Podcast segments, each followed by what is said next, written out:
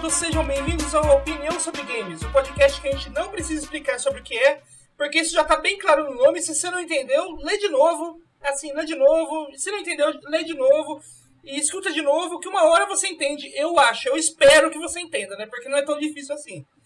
Enfim, eu sou o Rafael Noy, estou aqui com meus amigos o Maurício Daniel. Aloha!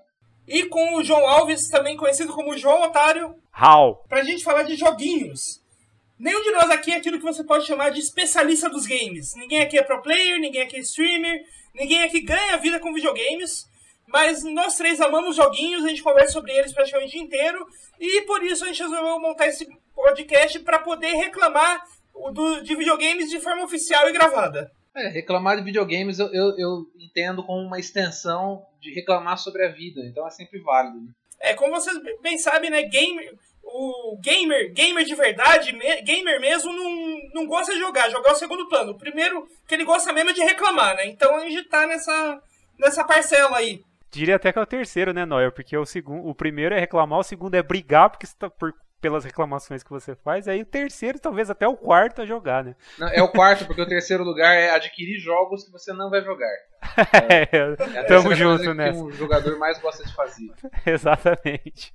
É, e outra coisa que o, o gamer, principalmente o, o, o gamer aí na nossa faixa etária, dos 30 e poucos anos, ali, 20 e tantos tal, uma coisa que, o, que ele mais adora fazer também é ficar reclamando como jogos atu atuais são ruins e como na época dele, na infância dele, os jogos eram muito melhores, né? E assim, eu reclamo muito disso porque eu odeio esse tipo de coisa. Eu odeio é, esse negócio, é, essa ideia de ficar, de ficar o tempo todo achando que o passado era, me, era melhor.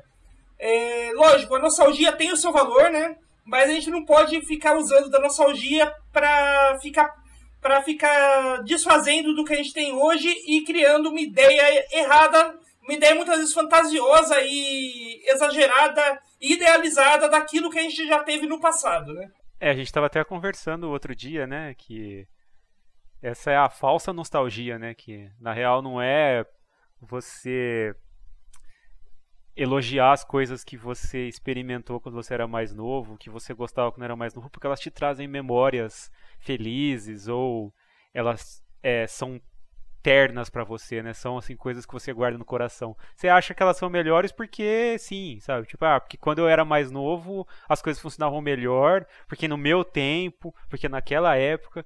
Então é, é uma maneira meio falsa, meio idiota de usar a nostalgia, né, para tentar defender o seu argumento, né? Então, é, eu acho que assim, tem o que tem que ser dito é que existe valor na, nesse apelo nostálgico é, inclusive no, no, nesse meio que a gente está discutindo aqui, né, que são os jogos eletrônicos, né? Porque na verdade eu sinto que a nostalgia é meio que um ingrediente, é, é um ingrediente essencial da, da, da, do videogame mesmo, né? Porque eu sinto que grande parte da produção ela está se referindo a uma produção anterior, ou ela está citando diretamente, ou ela está revitalizando produções anteriores, e as que não estão é, fazem citações, é, como eu disse, estão fazendo referência, estão né? herdando muita coisa. Então é um, é um tipo de meio que, é, que praticamente não existe sem esse tipo de. sem esse valor né? nostálgico. Né? Agora, é, confundir a nostalgia com algo do tipo. É, tudo que foi feito antes é melhor do que tudo que é feito hoje, nada do que é feito hoje tem valor, aí realmente não dá para aceitar. Né? E por isso, esse, a gente resolveu que esse é o tema que a gente vai conversar hoje. É, a gente vai falar aqui, cada um fez aqui um top 5 de de mecânicas, coisas né, que tornam os jogos atuais melhores. Não quer dizer que os jogos atuais são melhores do que os antigos, mas a gente vai falar de mecânicas, de coisas que simplesmente não existiam naquilo que é considerado por muitos como a era de ouro dos videogames, né? a época ali de NES, de Super Nintendo, do primeiro PlayStation, né? A época dos videogames de 8, 16 e 32 bits e que hoje é, existem, são lugar comum nos videogames e que, que muitas vezes são, são assim, são tão lugares comuns que a gente esquece que elas não que essas coisas existem há relativamente pouco tempo e que elas não são coisas que sempre existiram, né? E praticamente todas essas mecânicas, elementos que a gente vai conversar hoje, são coisas que se existissem nessa, nessa tal época de ouro dos videogames, né, época do dos videogames de 8, 16 e 32 bits, faria com que qualquer um daqueles jogos fosse, fosse ainda melhores do que já são. Eu, eu acho que esses elementos que a gente tá, vai tratar hoje, eles são, eles são considerados, classificados como quality of life, né? São, são elementos que, na verdade, estão adicionando para a qualidade de vida do, do, usuário, do jogador ali, né? Então, é, é evidente que se eles tivessem, se eles já fossem uma realidade antes, eles fariam as experiências melhores. Então, a gente está falando desse, desse tipo de, de, de, melhoria na experiência, e não exatamente na qualidade dos produtos. Né? Só para deixar claro. Assim como a gente fez com o episódio de Jogos de Emprego, lá cada um, cada um de nós trouxe cinco, um top 5 de quais são essas melhorias que a gente considera que são importantíssimas e que, de certa forma, mudaram a história de video, dos videogames. Né? Tornaram os videogames melhores e, e muitas vezes ajudaram a, a, a deixar os videogames é, um, tornar os videogames um produto cultural de massa como ele é hoje, né? Que, não, que na época que a gente era criança ainda não era algo tão disseminado a prática dos videogames quanto é hoje. Né? E um de, vamos começar aqui com o número 5 da lista do João, que é a capacidade de vender ou comprar vários itens de uma vez só. é, eu, eu coloquei isso porque é até uma. Assim, é um, uma reclamação pessoal, acho que do, do João jovem, que jogava videogames quando ainda tinha lá seus 12 anos. E eu lembro que era uma coisa que me irritava muito, cara. Que era você ter que vender itens quando você tinha a possibilidade de fazer isso nos jogos, ter que vender item por item ali, um por um.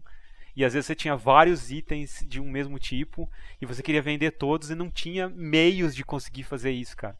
E, e, e, isso, a gente, eu coloquei esse ponto especificamente porque era uma coisa muito emblemática para mim. Mas eu acho que é, essas automatizações no, no, de, no sistema que, que os desenvolvedores foram incluindo com o passar do tempo, de você poder fazer ações que você teria que fazer ali é, várias vezes para conseguir chegar num objetivo, mas você poder automatizar isso de alguma forma, acho que é uma, uma melhoria que, assim, não só para. Acho que em MMORPG a gente vê mais isso, né? Que é o lance de fazer macro, que é você programar uma sequência de ações que o seu personagem vai acabar executando depois. É, a gente vê esse tipo de recurso, mas eu acho que se estende para qualquer jogo de videogame mais moderno hoje, que é a possibilidade de você não precisar realizar uma sequência de ações por você mesmo, porque você já tem meios que o próprio jogo te oferece de programar isso ou já programado no jogo para você fazer isso sem precisar lá ficar clicando 500 mil vezes no mesmo menuzinho e vendo o mesmo. Você acaba virando. O jogo ele sai do, do propósito dele e vira um jogo de gerenciamento de inventário, sabe? De, de, de, de item e tudo mais. Então, é, eu coloquei esse ponto especificamente, mas tentando estender aí a discussão para outras coisas que é, facilitam muito a nossa vida na hora de jogar hoje em dia e você perder menos tempo fazendo gerenciamento de coisas que você não precisaria fazer, porque, né? Por favor, né, gente? Vender sei lá, 10 mil bananinhas que você tem no seu inventário. Olha o tempo que você vai gastar para fazer isso se tivesse que vender uma por uma. Aliás, essas coisas de macro, eu adoro alguns jogos que, que já criam é, uma ideia de macro automático dentro deles, é para ajudar você a organizar o seu inventório. Como, por exemplo, o Dragon Age 2 e o Dragon Age Inquisition tem um negócio que eu adoro e que acho que todos os, os, jogos de RPG deveriam copiar, que é o, o botão do Sell Junk Items. Ah, é. Ele, que, ele, que ele pega todos aqueles itens que você acumula que não serve, que não são ingredientes para nenhuma poção, não é, é ingrediente para criar armadura ou arma, não é equipamento, não é item de cura, não, não é nada. É só tipo item que você pega para vender para ganhar dinheiro. Ele já junta tudo aqueles itens num único menu e na hora que você chega no, na loja, você só aperta um. Tem um botão específico lá que você já aperta, só aperta e ele já vende tudo de uma vez para aquele vendedor. Aquilo lá é ótimo, é algo que todo RPG deveria copiar. Eu, eu, eu gosto dessa mecânica. É, eu acho que. Eu acho que a primeira vez que eu encontrei ela que eu me lembro assim, foi no Borderlands. É, é, que, tam, que é um RPG, né? Só que de tiro, né? Tudo mais. E, e você lida o jogo inteiro com, com pegar coisas no chão e vender. Né? Então é muito legal você poder ter a opção de falar, ah, isso aqui não presta, vou colocar numa lixeira e vou esvaziar a lixeira, basicamente, no, no vendedor, né? E já passando aí para o quinto lugar da lista do Maurício, também tem a ver com, com uma ideia moderna de que você encontra muito em jogos tipo Borderlands ou outros RPGs, que é, que é a possibilidade de level up automático, né? É, eu, eu coloquei esse item, eu confesso que ele é um pouco específico demais, é, mas é, é uma coisa que é uma coisa que normalmente eu gosto muito. Com raras exceções, tem jogos que, que eu gosto de, de pormenorizar, de ficar ali é, tratando individualmente de cada personagem, né?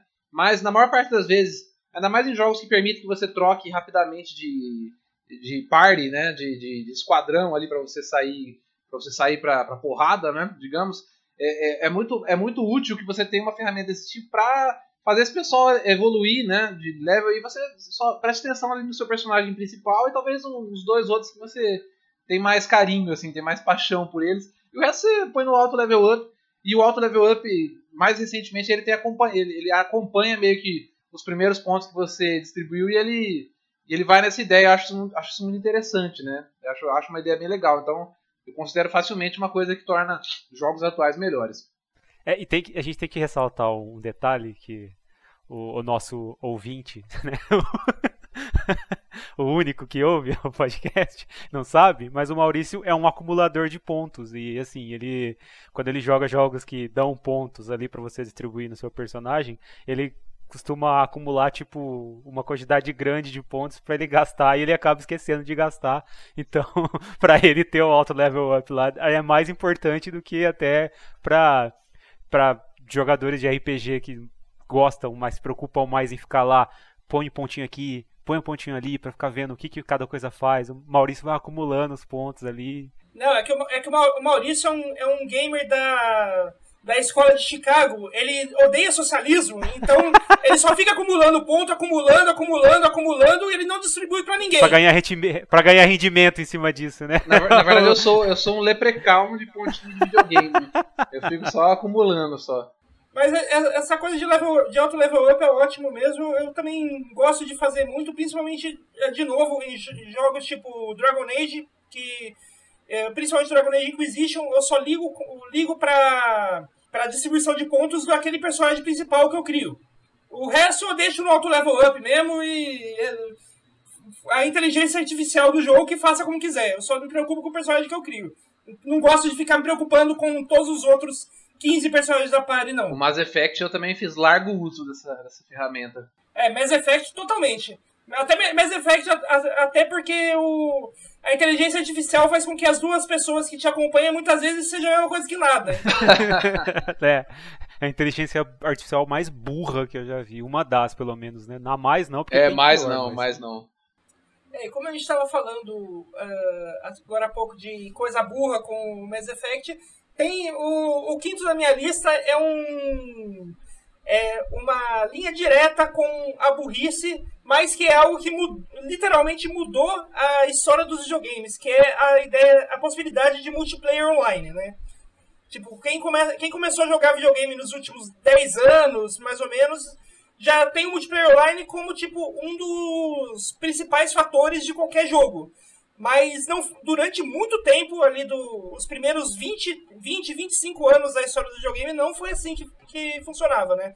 É, os jogos para você jogar com. A maioria dos jogos eram apenas single player. Você, se você quiser jogar com outra pessoa, era apenas é, jogo local, então você tinha que ter outra um segundo controle e uma outra pessoa ali do seu lado no sofá para jo jogar junto. Então, tipo, se por algum motivo seus amigos estivessem viajando ou você estivesse em viagem e, e quisesse jogar um videogame ali na casa da sua avó, ou no hotel, ou onde quer que você estivesse, é, você, se quiser jogar com alguém, era muitas vezes você não tinha com quem jogar, mesmo que você tivesse todo o equipamento, porque você precisava conhecer alguém que pudesse estar ali fisicamente do seu lado para jogar. Isso acabou com a, com a, ideia do multiplayer online, né, conexão, os consoles conectando a internet e tal. Agora, se você estiver em um lugar com internet, você pode a qualquer momento do dia você pode conseguir alguém para jogar com você eu, a pessoa não pode estar do outro lado do mundo e você está jogando ali junto com ela. E é algo que literalmente mudou a história dos videogames. Eu acho legal, legal vir é, vir esse, esse item do Noia, que o Noia não gosta de multiplayer online, né? Mas sim, eu concordo plenamente. é verdade. Eu acho que é muito. É, isso é um negócio que realmente mudou a, a maneira como a gente entende videogame, né? Como a gente joga videogame, como a gente consome os jogos. É, me lembro quando eu era mais novo, quando gente, era, era isso que o Noia falou, quando você queria jogar com alguém, você tinha que ir na casa da pessoa. E, e era aquela coisa de. Era só, eram só duas pessoas que podiam jogar ao mesmo tempo, né? A, até surgir aqueles controles múltiplos, né? Que você podia jogar em, em mais de uma pessoa no mesmo console, mais de duas pessoas no mesmo console, e mesmo assim eram jogos específicos. Mas é. Então é um, é um, um negócio que mudou o, o escopo das coisas. E algumas pessoas vão dizer que foi para pior, outras vão dizer que né, ficou pior porque o foco foi muito é, para cima do multiplayer. Né? A gente tem jogos que simplesmente deixaram de ter a, a, o single players para focar no multiplayer, né? Algumas versões de Call of Duty seguiram essa tendência. Tá, agora eles pararam de fazer, eles voltaram a fazer modo single player. Mas é, é, a gente não tem como negar que é um negócio que mudou tudo. Né? E, e que hoje é extremamente presente e quando você é, vê que vai ter multiplayer no jogo, a gente nem, nem estranha mais. E, então, assim, é um negócio que mudou muito a indústria, mudou a maneira como os caras pensam as coisas e mudou a nossa experiência, né, cara? Mudou a maneira como a gente joga os jogos e joga com as outras pessoas, né? Criou uma toda essa coisa de comunidade que a gente tem hoje foi porque os jogos começaram a ter multiplayer, né? Possibilidade de jogar online com outras pessoas que não sejam pessoas que você conhece. Então, pelo amor de Deus, é um negócio assim que né, é gigante, né? A gente não tem poderia falar, fazer um programa inteiro só falando disso, porque é um troço que mudou muita coisa, né? É, bom, sim, eu concordo. E, e, se você pegar os jogos mais populares de hoje, eu acho que 80% é, são jogos multiplayer, se não exclusivamente multiplayer. O multiplayer é mais popular do que o single player, então é evidente que isso alterou o cenário. Melhor ou não, fica para outra discussão. Chegando aqui na, no quarto da lista do, do João, é, uma coisa que, que, ele, que ele colocou aqui, que eu também não lembrava, parece algo tão comum, mas que é algo que não existe há tanto tempo assim, que é a tal das tooltips, né? O que, que, é a tooltip aí, Jones? Explica pra galera que não, que não sabe o que você tá falando com, com isso. É, então, é, é uma coisa tão besta, né? Que a gente. É, é tão comum a gente ver nos jogos hoje em dia que a gente nunca parou para pensar que um dia isso não existia, né? Quando você nos jogos para o, o, cursor ou sei lá o, destaca algum item ou alguma coisa no cenário ou qualquer coisa do tipo que uma mensagem surge para te explicar o que é aquilo. Por exemplo a gente citou Borderlands. Borderlands quando você para na frente dos painéis que você pode acessar e ele te dá a mensagem que se você apertar o E ou seja lá qual for a tecla que você definiu para poder interagir com aquele painel, com aquele item, isso é uma tooltip. Né? Isso é, um, é, uma, é um, um, uma inscrição de comando que o jogo está te dando para te lembrar e para te mostrar que você, além de você poder interagir com aquilo, como você pode interagir com aquilo, entendeu? Ou para te explicar o que, que é o negócio que você está vendo ali. Você está olhando para um, um, você está e destacando um comando ou, sei lá, um, uma característica do seu personagem e ele te fala o que, que é aquilo. Por exemplo, você para em cima da força do seu personagem. Ah, força serve, representa tal, tal, tal coisa, afeta isso, isso e isso. Isso é uma tooltip também. Então, a gente, hoje, os jogos eles têm isso, assim, a rodo, a gente está tão acostumado a ver que a gente esquece que um dia essas coisas não existiam e você tinha que descobrir o que as coisas faziam e tinha que ficar lembrando sempre que, o que aquelas coisas faziam, porque não tinha nada para te lembrar. É, outra coisa aí que veio para ajudar a gente a deixar tudo também nessa ideia de melhorar a praticidade do jogador e tal, é o quarto item aqui da lista do Maurício, que é o tal das, das estatísticas detalhadas de jogo. Isso, é, são os stats, né? É, eu, eu, acho assim, não, certamente não é muito recente, mas eu acho que a, a presença em larga, em larga escala, grande parte dos jogos lançados é uma coisa mais recente, né? E eu sou muito grato porque eu sou do tipo de jogador que gosta de saber quando eu, quando eu tô realmente envolvido com o jogo, né? Eu gosto de saber quanto do jogo eu completei, quanto eu tenho pela frente, É, tudo bem que assim, tem jogos que dependem unicamente disso, né? Eu estou olhando para você, Ubisoft, mas quando não é o caso e é um complemento à experiência, eu gosto sempre de me reportar essa, mesmo que seja uma tela, né, que, que leva essas informações, é, coisas como tipo, ah, número de mortes, mas assim, estou falando também de número de itens que você achou, número de coisas que você explorou, até uma porcentagem, porque eu acho que dá uma, geralmente são, são gatilhos que me, me ajudam a a continuar a experiência. E por, e por vezes são gatilhos negativos também. Mas eu gosto da inclusão deles no geral. Eu acho muito legal ter isso. Acho que é, eu, eu adoro ver esse tipo de, de, de estatística. Eu estou jogando Hades, né, o, o, o, jogo que saiu recentemente da Super Giant Games. E ele tem bastante estatísticas de, de quantas vezes você conseguiu fugir do inferno, com que arma você usou, quanto tempo você demorou. E eu fico muito tempo olhando ali, até para analisar o que, que eu fiz e o que, que eu vou fazer depois, assim, se eu vou usar a mesma arma que eu tinha usado anteriormente, o que, que funcionou, o que, que não funcionou. Então eu acho que é muito legal ter isso. É, eu adoro ver estatística de tempo de jogo, tipo, quanto tempo eu já dediquei para aquele jogo específico. E eu, eu fico com muito medo de, tipo, se, se isso existisse na época que eu era de criança, é, qual, qual que seria a estatística de tempo de jogo que eu dediquei para Tony Hawk's Pro Skater 2 e Ronaldinho Soccer 97? Olha, eu também, viu? Certeza, cara. Nossa, jogo de futebol, acho que eu gastei muito tempo da minha vida jogando isso, cara. É, eu também. Não sei se eu queria ver, não, na real.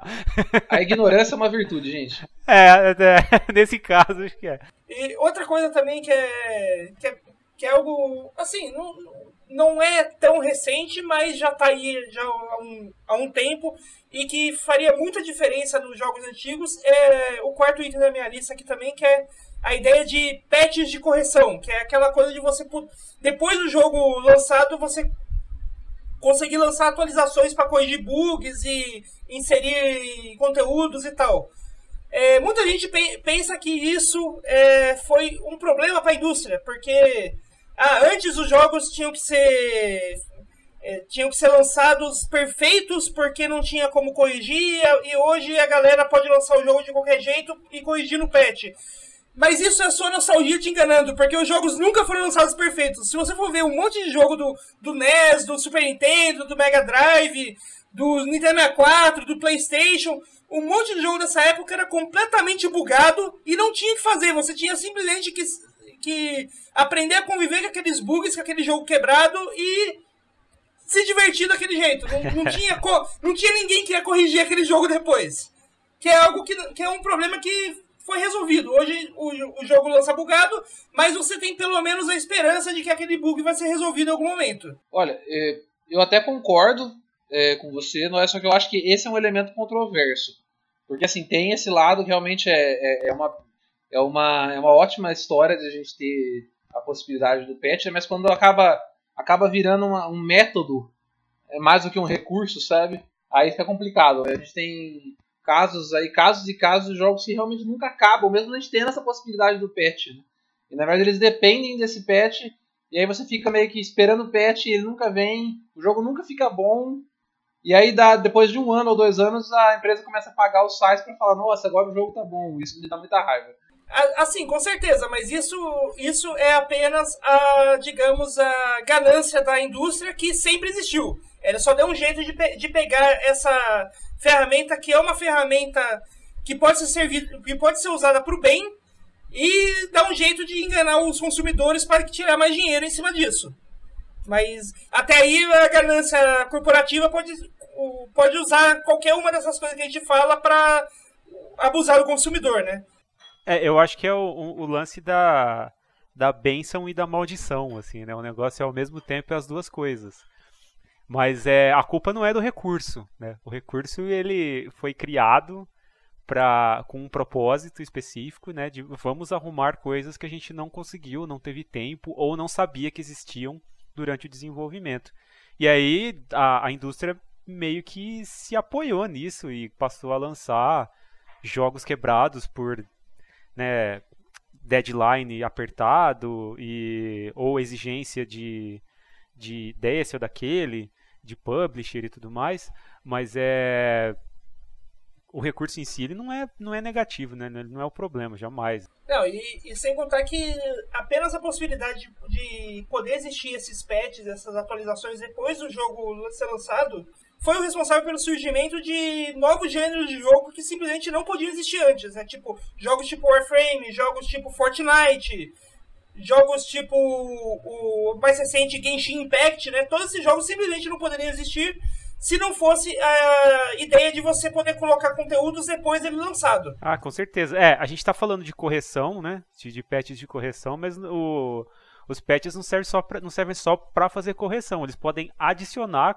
coisas ao jogo, né, posteriormente, depois do, do jogo ter sido lançado e finalizado, vamos dizer assim, né. Então, é, é sem dúvida é um recurso muito importante que, que, que, ajudou a avançar e a melhorar as coisas, mas infelizmente a gente vê é, as, as, as empresas usando de uma forma que não é, não deve, não é ideal, né, usa para corrigir problemas que elas mesmas criaram, assim, então mas é o que o Noia falou, né? A ganância aí e, e, a consciência do empresário aí sempre vai falar mais alto nessas horas, né? Então. É, e outra coisa que ajudou bastante também, é, principalmente quem, quem joga no PC, é o número 3 aqui da lista do João, que é a possibilidade de configuração de botão dos controles, né? Que é algo que não existia é, em, nos jogos mais antigos.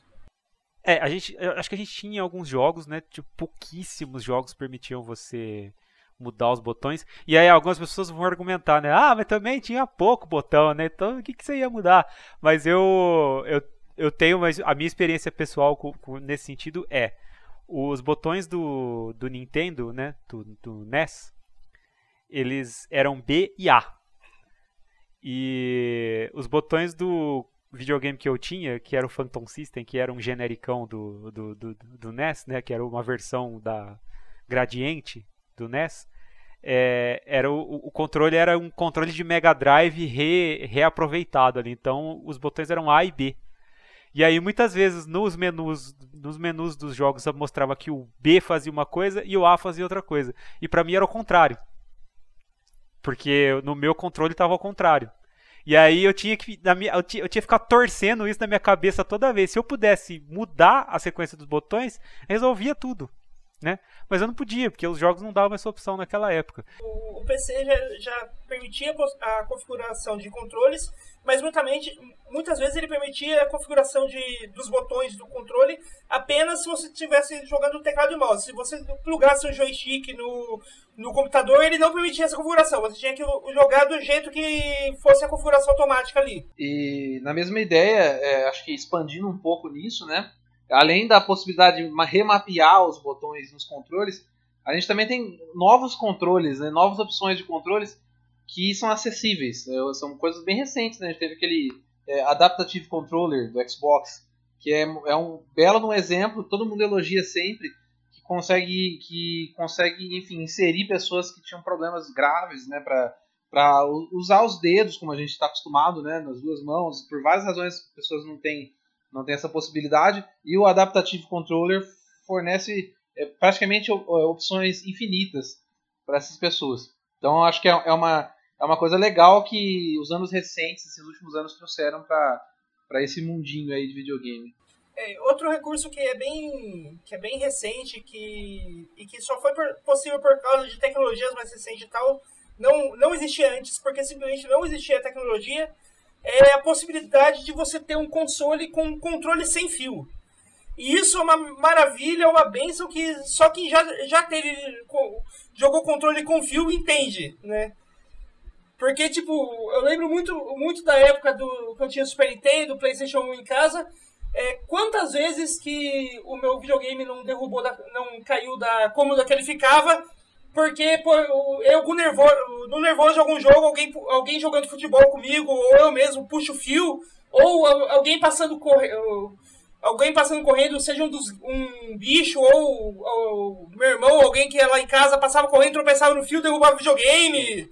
Tipo, ou a, a, a mãe vai limpar a casa e acaba o, prendendo a vassoura no, no fio e derrubando o videogame. Tipo, é, é, só dá, o, o fio do, do, o fio do controle mais dava problema do que ajudava, né? Sem contar o negócio de, você, de ter um, uma distância para jogar. Muitas vezes o, o video, a distância do controle não, não era o suficiente para você ficar confortável no sofá ou na cadeira que você tinha ali na frente da TV, então você tinha que ficar numa posição meio estranha para jogar.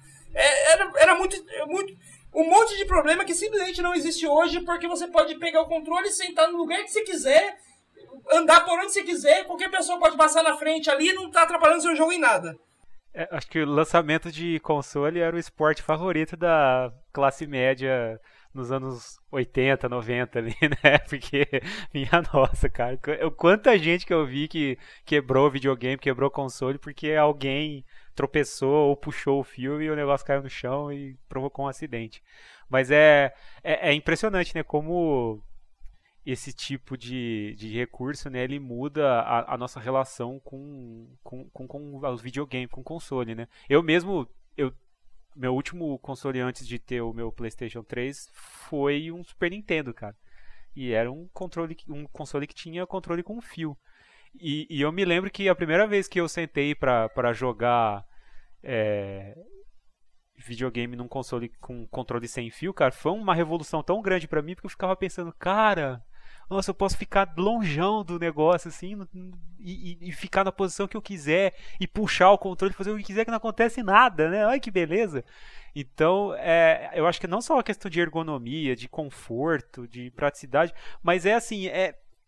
Cara, é uma, é uma coisa tão, tão assim, simples, se a gente for ver, né? Que é o, o, lance de você ter essa mobilidade, tudo, você poder pegar com o controle e andar com ele.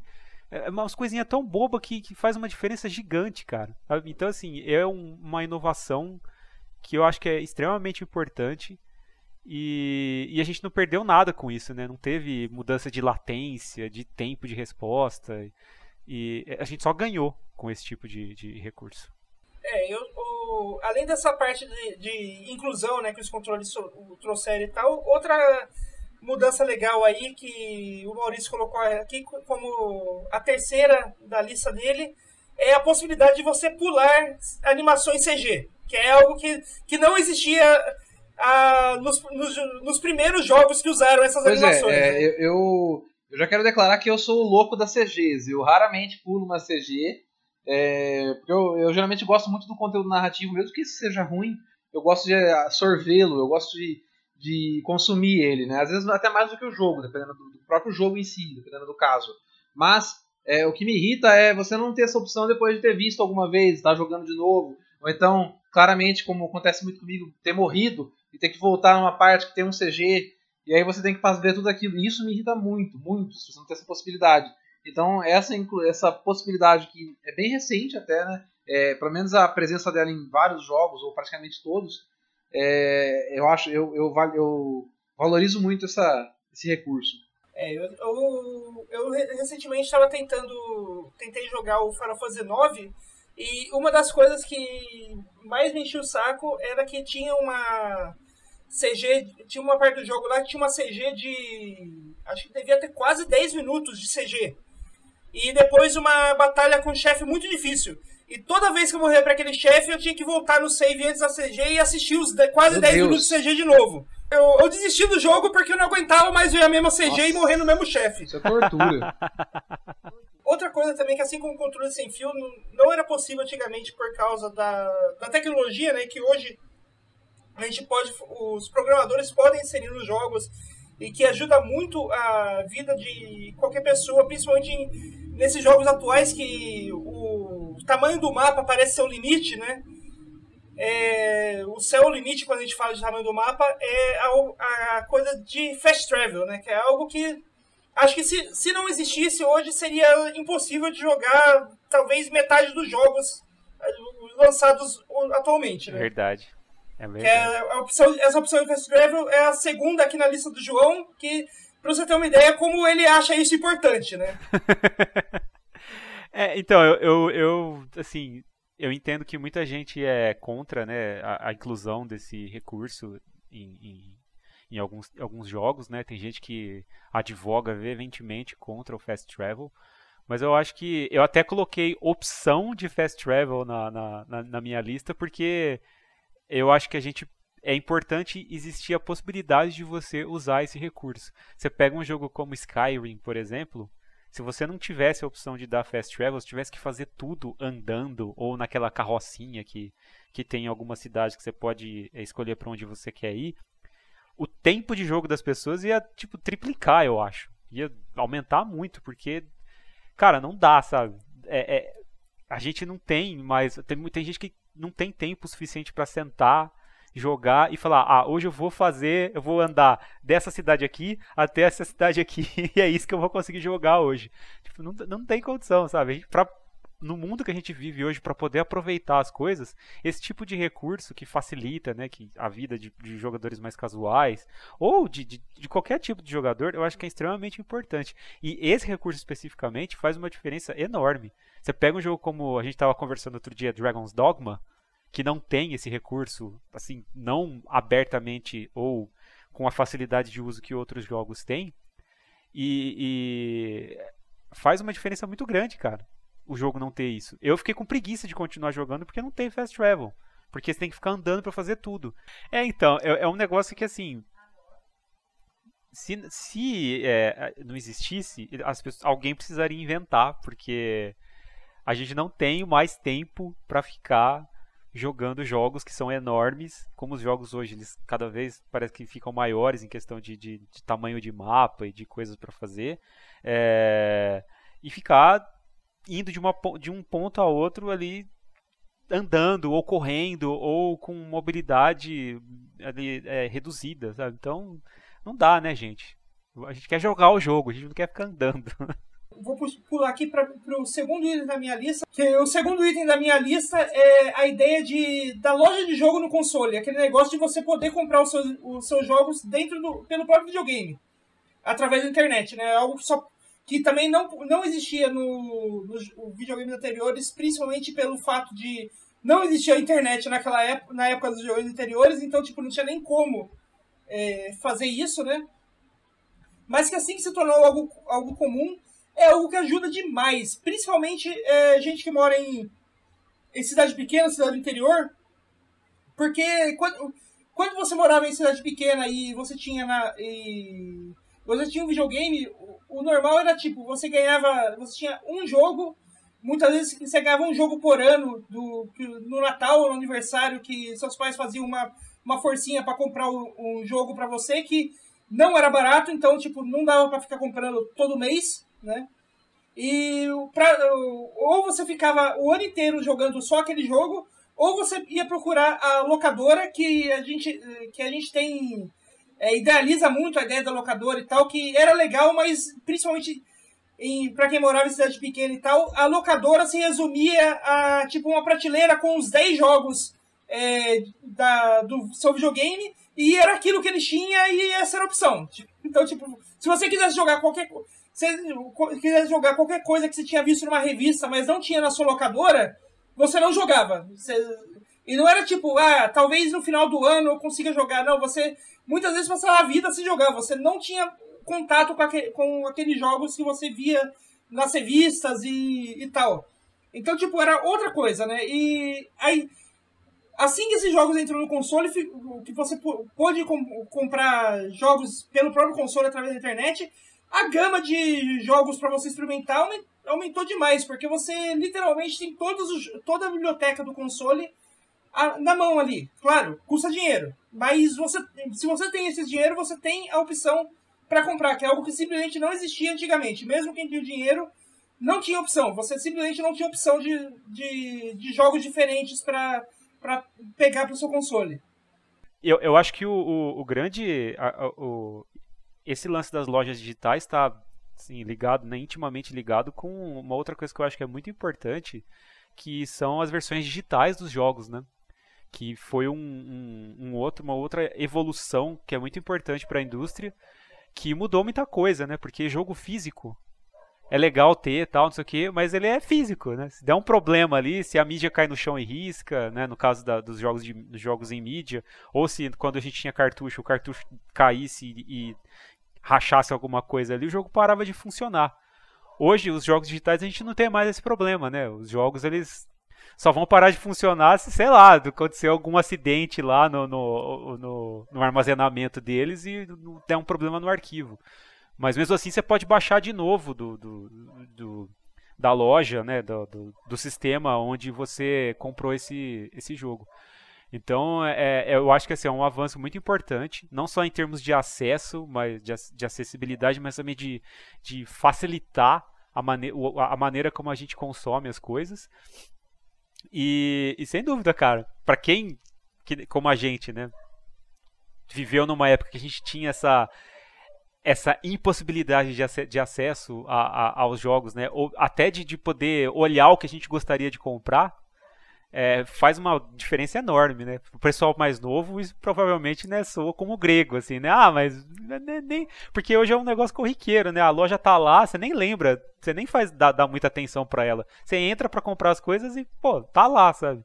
Mas pra gente que viveu numa época que você tinha, sei lá, dois, três cartuchos para jogar por ano e era aquilo e acabou, sabe? É, é, é, um recurso fantástico, assim, cara. Você poder olhar e falar, ah, fazer minha lista de desejo aqui, o que, que eu gostaria de comprar. Nossa, é, é assim, é praticamente outro mundo, né? Se a gente, se a gente for pensar, né? Comparar com a realidade que a gente tinha anteriormente. É, e aqui a gente vai agora para segundo, para o segundo da item da lista do Maurício, que também é o primeiro da minha lista e, e tem relação direta com o primeiro da lista do João, que é a ideia de, do autosave, né? Que acho que é, é algo que mudou também muito a, o modo como a gente pensa jogos de videogame, né? Olha, sim, é... eu sou muito grato por essa, essa o desenvolvimento dessa função né, e a popularização dessa função, é, porque eu sou uma pessoa esquecida é, e desastrada, então é, é, muito comum que eu esqueça de salvar num ponto importante. Ao mesmo tempo, eu sou uma pessoa, é, um, às vezes, um, é, um pouco ansiosa, então eu também tenho o costume de, mesmo em jogo que tem autosave e, e que tem a possibilidade de salvar manualmente, ficar salvando a cada 5 minutos. Então, assim, existem dois Maurícios confl, confl, em conflito sempre enquanto joga. Então, por exemplo, tem, tem certo tipo de jogo que, que gera isso mais em mim. Por exemplo, é, shooter, primeira pessoa da velha guarda, né? Ou, ou, então jogos que são feitos para parecer da velha guarda. Eu tô sal, fico salvando freneticamente. Eu tenho, esse, eu tenho esse costume desde quando eu joguei pela primeira vez esses jogos. Porque assim, é, geralmente são jogos difíceis, né? Então você é, entra numa sala, eu já pego e salvo porque eu sei que ali vai ter alguma coisa. Aí, pô, morre e já volta logo, logo ali, logo antes. Então, é, eu sempre fui ficar salvando muito. Mas em outros, em outros tipos de jogo eu nem prestaria muita atenção nisso. E acabaria perdendo hora, minutos, se não horas de progresso, né? É, agora, sim, eu confesso que eu não gosto muito quando o jogo não me dá a opção de salvar manualmente, só me dá a opção de ser autosave, ou, ou então checkpoint, né? Que é, o, é outro, outro termo para isso, né? É, que quando o jogo só tem a opção de checkpoint, geralmente significa que o jogo é bastante linear, é, mas assim, é, mexe um pouco com a minha ansiedade, às vezes querer voltar e refazer alguma coisa, e não ser possível porque eu já estou duas, duas salas na frente, por exemplo. É, eu até na, o, o, meu foi esse é o primeiro item da minha lista de certa forma, né, que eu coloquei possibilidade de salvar progresso, né, geral, porque para mim é uma coisa que fez toda a diferença quando os, os jogos passaram a ter esse recurso, né? Antigamente a gente é, tinha sistema de password, né? Que você tinha que anotar ali o, o uma senha. Às vezes eram, eram tipo letras, números e uma sequência enorme de coisas. E se você errasse um ou dois no meio do caminho ali, você inviabilizava o código.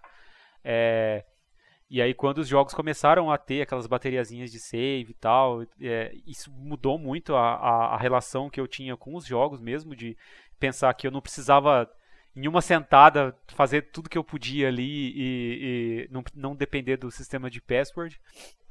Mas eu acho que esse sistema de autosave, né, mais especificamente que, que vocês colocaram na lista de vocês, é um negócio que é muito legal porque pra gente que é esquecida mesmo, né? Gente que acaba se envolvendo ali demais no jogo, né? Deixando as coisas é, é, levarem, né? E você fica ali absorto na experiência e acaba esquecendo que se aconteceu alguma tragédia ali, você perde tudo que você fez.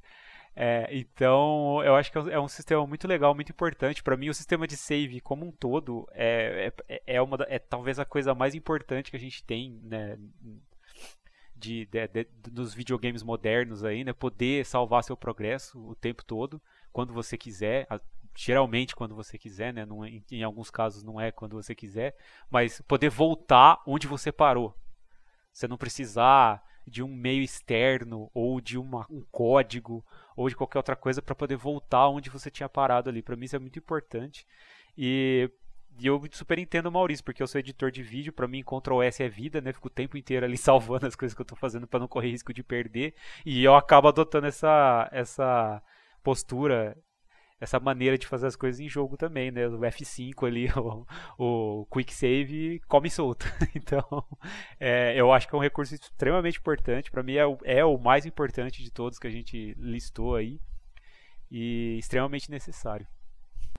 É, aliás, é, é que o, do que o João tá falando aí do, do saves e tal, é, a possibilidade de salvar progresso em si, ele só começou a, a ficar algo comum é, com os videogames 32 bits quando o PlayStation é, introduziu a ideia do memory card, né? Que a partir dali que a gente começou a pensar na, na ideia de salvar progresso, de é, como algo necessário, porque os jogos também estavam começando a ficar maiores, né? Até, até então, é, você não precisava é, tanto de save, porque boa parte dos jogos era, eram feitos para você terminar em uma tarde, né? Era coisa de três horas, quatro horas jogando, você conseguia terminar eles.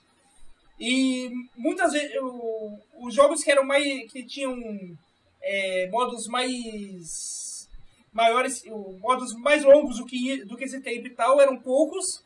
E eles tinham normalmente um sistema de save, seja por password ou mesmo um chipzinho de salvar ali no, no cartucho do Super Nintendo, que, é, que era o que usava bastante esses cartuchos. Jogos tipo o Mario, Mario World, Donkey Kong, o Zelda usava esse tipo de cartuchinho de save. É a bateriazinha. Só que, é, só que aí tem o porém. Esse cartuchinho de save era algo praticamente exclusivo de jogo original.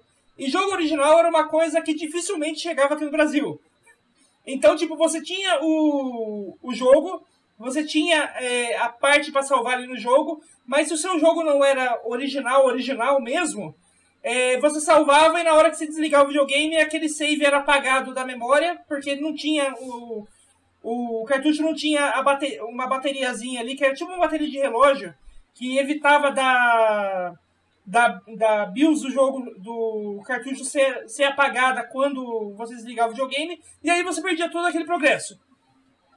Então, tipo, isso é uma coisa que a própria, a própria possibilidade de salvar progresso é algo que mudou bastante, que, que possibilita a gente ter os jogos que a gente tem hoje, né? E a ideia do autosave é algo que me salva totalmente. Eu já tô, tipo, mal acostumado com o jogo de autosave. Eu esqueço de ficar salvando o jogo. Então, tipo, é, eu, eu, eu tô mal acostumado com isso, isso é uma coisa que para mim tem que ter em, em, qualquer jogo, porque eu, eu realmente esqueço de salvar, eu fico muito imerso ali no, em jogar e esqueço de ficar parando e salvando o jogo o tempo todo. Eu, eu nunca criei essa. É, essa. Essa rotina e não vai ser agora, depois, depois de me acostumar com a, com a ideia de jogo salvar automático, eu vou criar. E então a gente ficou com. Depois dessa, do save, a gente chegou aí no último item da, da nossa lista, que é o item número 1 um aí do, do Maurício, que é, que é uma coisa que também só existe no, nesses videogames mais recentes, porque eles começaram a se aproximar mais de computador, né? É outra coisa que não existia anteriormente, muitas vezes por causa de barreira tecnológica mesmo, né? Não tinha como existir antes. Que é a ideia do Sleep no Mode, que é aquele negócio de você é, desligar o videogame e. E na hora que você ligar, ele retoma já naquele mesmo lugar que você estava no jogo. Isso, é. Né? Na verdade, assim, eu sinto também que, tem, que dialoga bastante com a indústria do smartphone, né? Que essa coisa do instantâneo, de você deixar o celular sempre ligado, mas, abre aspas, dormindo. Então, assim, é, eu nunca achei que eu precisava tanto dessa função, até ter ela nas mãos, né? Então, por exemplo, o Nintendo Switch, ele tem o Sleep Mode, você, você para o jogo em qualquer momento, põe o console para dormir, volta para jogar e tá naquele exato momento que você parou, sabe? Cara, isso é espetacular. Eu, eu acho que dialoga com a minha falta de tempo é, e falta até de vontade, às vezes, para disponibilizar mais tempo para deixar um jogo carregando, abrindo, porque a gente está acostumado antes a deixar um jogo abrindo, às vezes levar de 10 a 15 minutos para começar a jogar, né? E isso eu acho quase uma ofensa hoje, né, para o jogador, né? Tendo visto todas as possibilidades tecnológicas, né? Então, assim, enfim, é, eu, eu vejo que os videogames novos, inclusive da próxima geração, estão priorizando bastante recursos desse tipo. O Xbox, por exemplo, com a ideia do é, Instant Resume ou Quick Resume, que, que você pode, se eu não me engano, é, jogar três ou quatro, deixar três ou quatro jogos rodando simultaneamente e alternar entre eles livremente, sem nenhum tipo de perda e pouca, pouquíssimo tempo para carregar de um jogo para o outro. Eu, sinceramente, acho espetacular. Eu acho que é um dos recursos mais modernos, mais recentes. É o meu favorito, assim, de longe. É, eu acho que o, o que o Noia falou, né, de, dessa aproximação do, do, dos consoles com, com os computadores, né? É, a tendência é, com, com essa aproximação, é só que a gente tenha mais recursos que possibilitem esse tipo de, de facilidade, né? De, de, a gente poder rodar, como o Maurício comentou, sei lá, três ou quatro jogos simultaneamente ali e deixá-los em suspenso e poder voltar depois neles no ponto que você tinha parado ali, sem precisar carregar esses jogos novamente e tal. Então eu acho que isso é um negócio, cara, que só é possível porque as empresas né, começaram a perceber que não basta só você fazer um monte de jogo legal e ah, gráfico bonito, pipipi, popó, que não é só isso que segura o cara né, no, no é, comprando seu console, comprando seus jogos ali, né? Você tem que dar facilidade para ele também, porque a gente vive num mundo, cara, que as coisas estão acontecendo muito rápido, a gente faz muitas coisas ao mesmo tempo. Então, se o, o nosso nossa diversão ali, nosso nosso momento de lazer não acompanhar isso também, a gente acaba não tendo tempo nem para conseguir sentar e jogar um pouquinho, né? Acho que essa nossa, no geral, essas as nossas listas elas refletem muito isso, né? São facilidades, né? Todas esses isso, pontos é. que a gente Nesses colocou. tempos de né? pandemia, de home office, a gente trabalha no mesmo, geralmente no mesmo lugar que a gente joga, né? Então é importante é importante você facilitar, quebrar algumas barreiras aí, já que as barreiras em casa já estão todas quebradas, né? Eu uso o Sleep Mode pra uma coisa diferente do, da maioria das pessoas. Que a maioria usa pra, tipo, voltar no jogo sem precisar da load, sem precisar de nada, né? Voltar na, naquele momento que você abandonou o jogo. Eu tenho um, um negócio meio toque que toda vez que eu saio do jogo eu gosto de fechar o aplicativo. Eu não gosto de deixar o jogo aberto rodando em rodando em segundo plano no videogame. Mas eu uso muito o Sleep Mode toda vez que eu compro um jogo novo, porque o a velocidade de download quando o PS4 está no Zip Node é muito maior do que quando ele está rodando. É verdade. Tipo, jo jogo que quando, quando começa o download, é, ele aparece ali que vai demorar umas 3 horas para fazer 3, 4 horas para fazer o download. Eu coloco no Sleep Mode, eu vou lavar, lavar louça e tomar um banho ou fazer um almoço. Eu volto depois de meia hora e tá, tá o jogo instalado, não é nem aquele aquela primeira fase ali de pronto para jogar, já tá instalado por inteiro. Então, tipo, eu, eu não sei qual que é a mágica que o. que o. A, a Sony usa, talvez ela libere maior banda de download pro videogame que, que tá no Zip Mode porque a pessoa não tá fazendo outra coisa para se distrair, né? Alguma coisa, alguma coisa assim. Mas a velocidade de download, pela, não sei no, no Xbox One, mas no PS4 a velocidade de download no Zip Mode é muito maior do que qualquer, quando o videogame Eu nunca senti essa diferença, coisa. não confesso. No Xbox. é, eu, já, eu já percebi. Né, é que assim, o, o, download da PSN é muito lerdo. Isso é notório, né? É, é lento, assim, o bagulho é, é, difícil. E eu já percebi isso também, Noé, que o, que o download fica. A velocidade de download parece que é aumenta quando ele está em, em, sleep mode. Mas eu, eu ia falar que eu basicamente uso o sleep mode do PS4 para isso também, para baixar coisas e para carregar o controle. eu, eu dificilmente deixo alguma coisa rodando em sleep mode, eu já tive experiências ruins de fazer isso. É, então, é, porque a, a, energia que acabou e o videogame desligou sozinho. Então, enfim, eu tenho um pouco de medo disso, mas eu acho muito legal ter o recurso. Quando eu quero usar, eu posso usar para isso também. Então, mas eu acabo usando mais para essas duas coisas. É, e é, é isso aí, galera. Essa aí foi a nossa opinião sobre games. Como vocês, vocês viram, a gente, a gente gosta das coisas antigas, mas a gente acha que tem que parar com esse negócio, com essa mania de falar que se é antigo é melhor, porque tem, como vocês viram, tem muita coisa que simplesmente não existia antigamente que facilitou muito a nossa vida e que acho que não dá pra, mais pra ficar sem. Tipo, eu duvido que, que as pessoas hoje voltariam para é, aceitariam voltar para um lugar onde você não pode comprar seus jogos dentro do console, por exemplo. Ou voltar a usar controle somente com fio, né? Então, tipo, a gente tem que aprender a abraçar também essa ideia de da modernidade, né? A gente tem que, tem que aceitar que as coisas mudam e que muitas vezes essa mudança é para algo melhor. Que é algo de, que parece cada vez mais difícil. As pessoas se recusam a aceitar mudanças, né? É verdade. A gente é, a gente é velho, né? Eu principalmente, a gente é velho, a gente gosta de coisa velha também.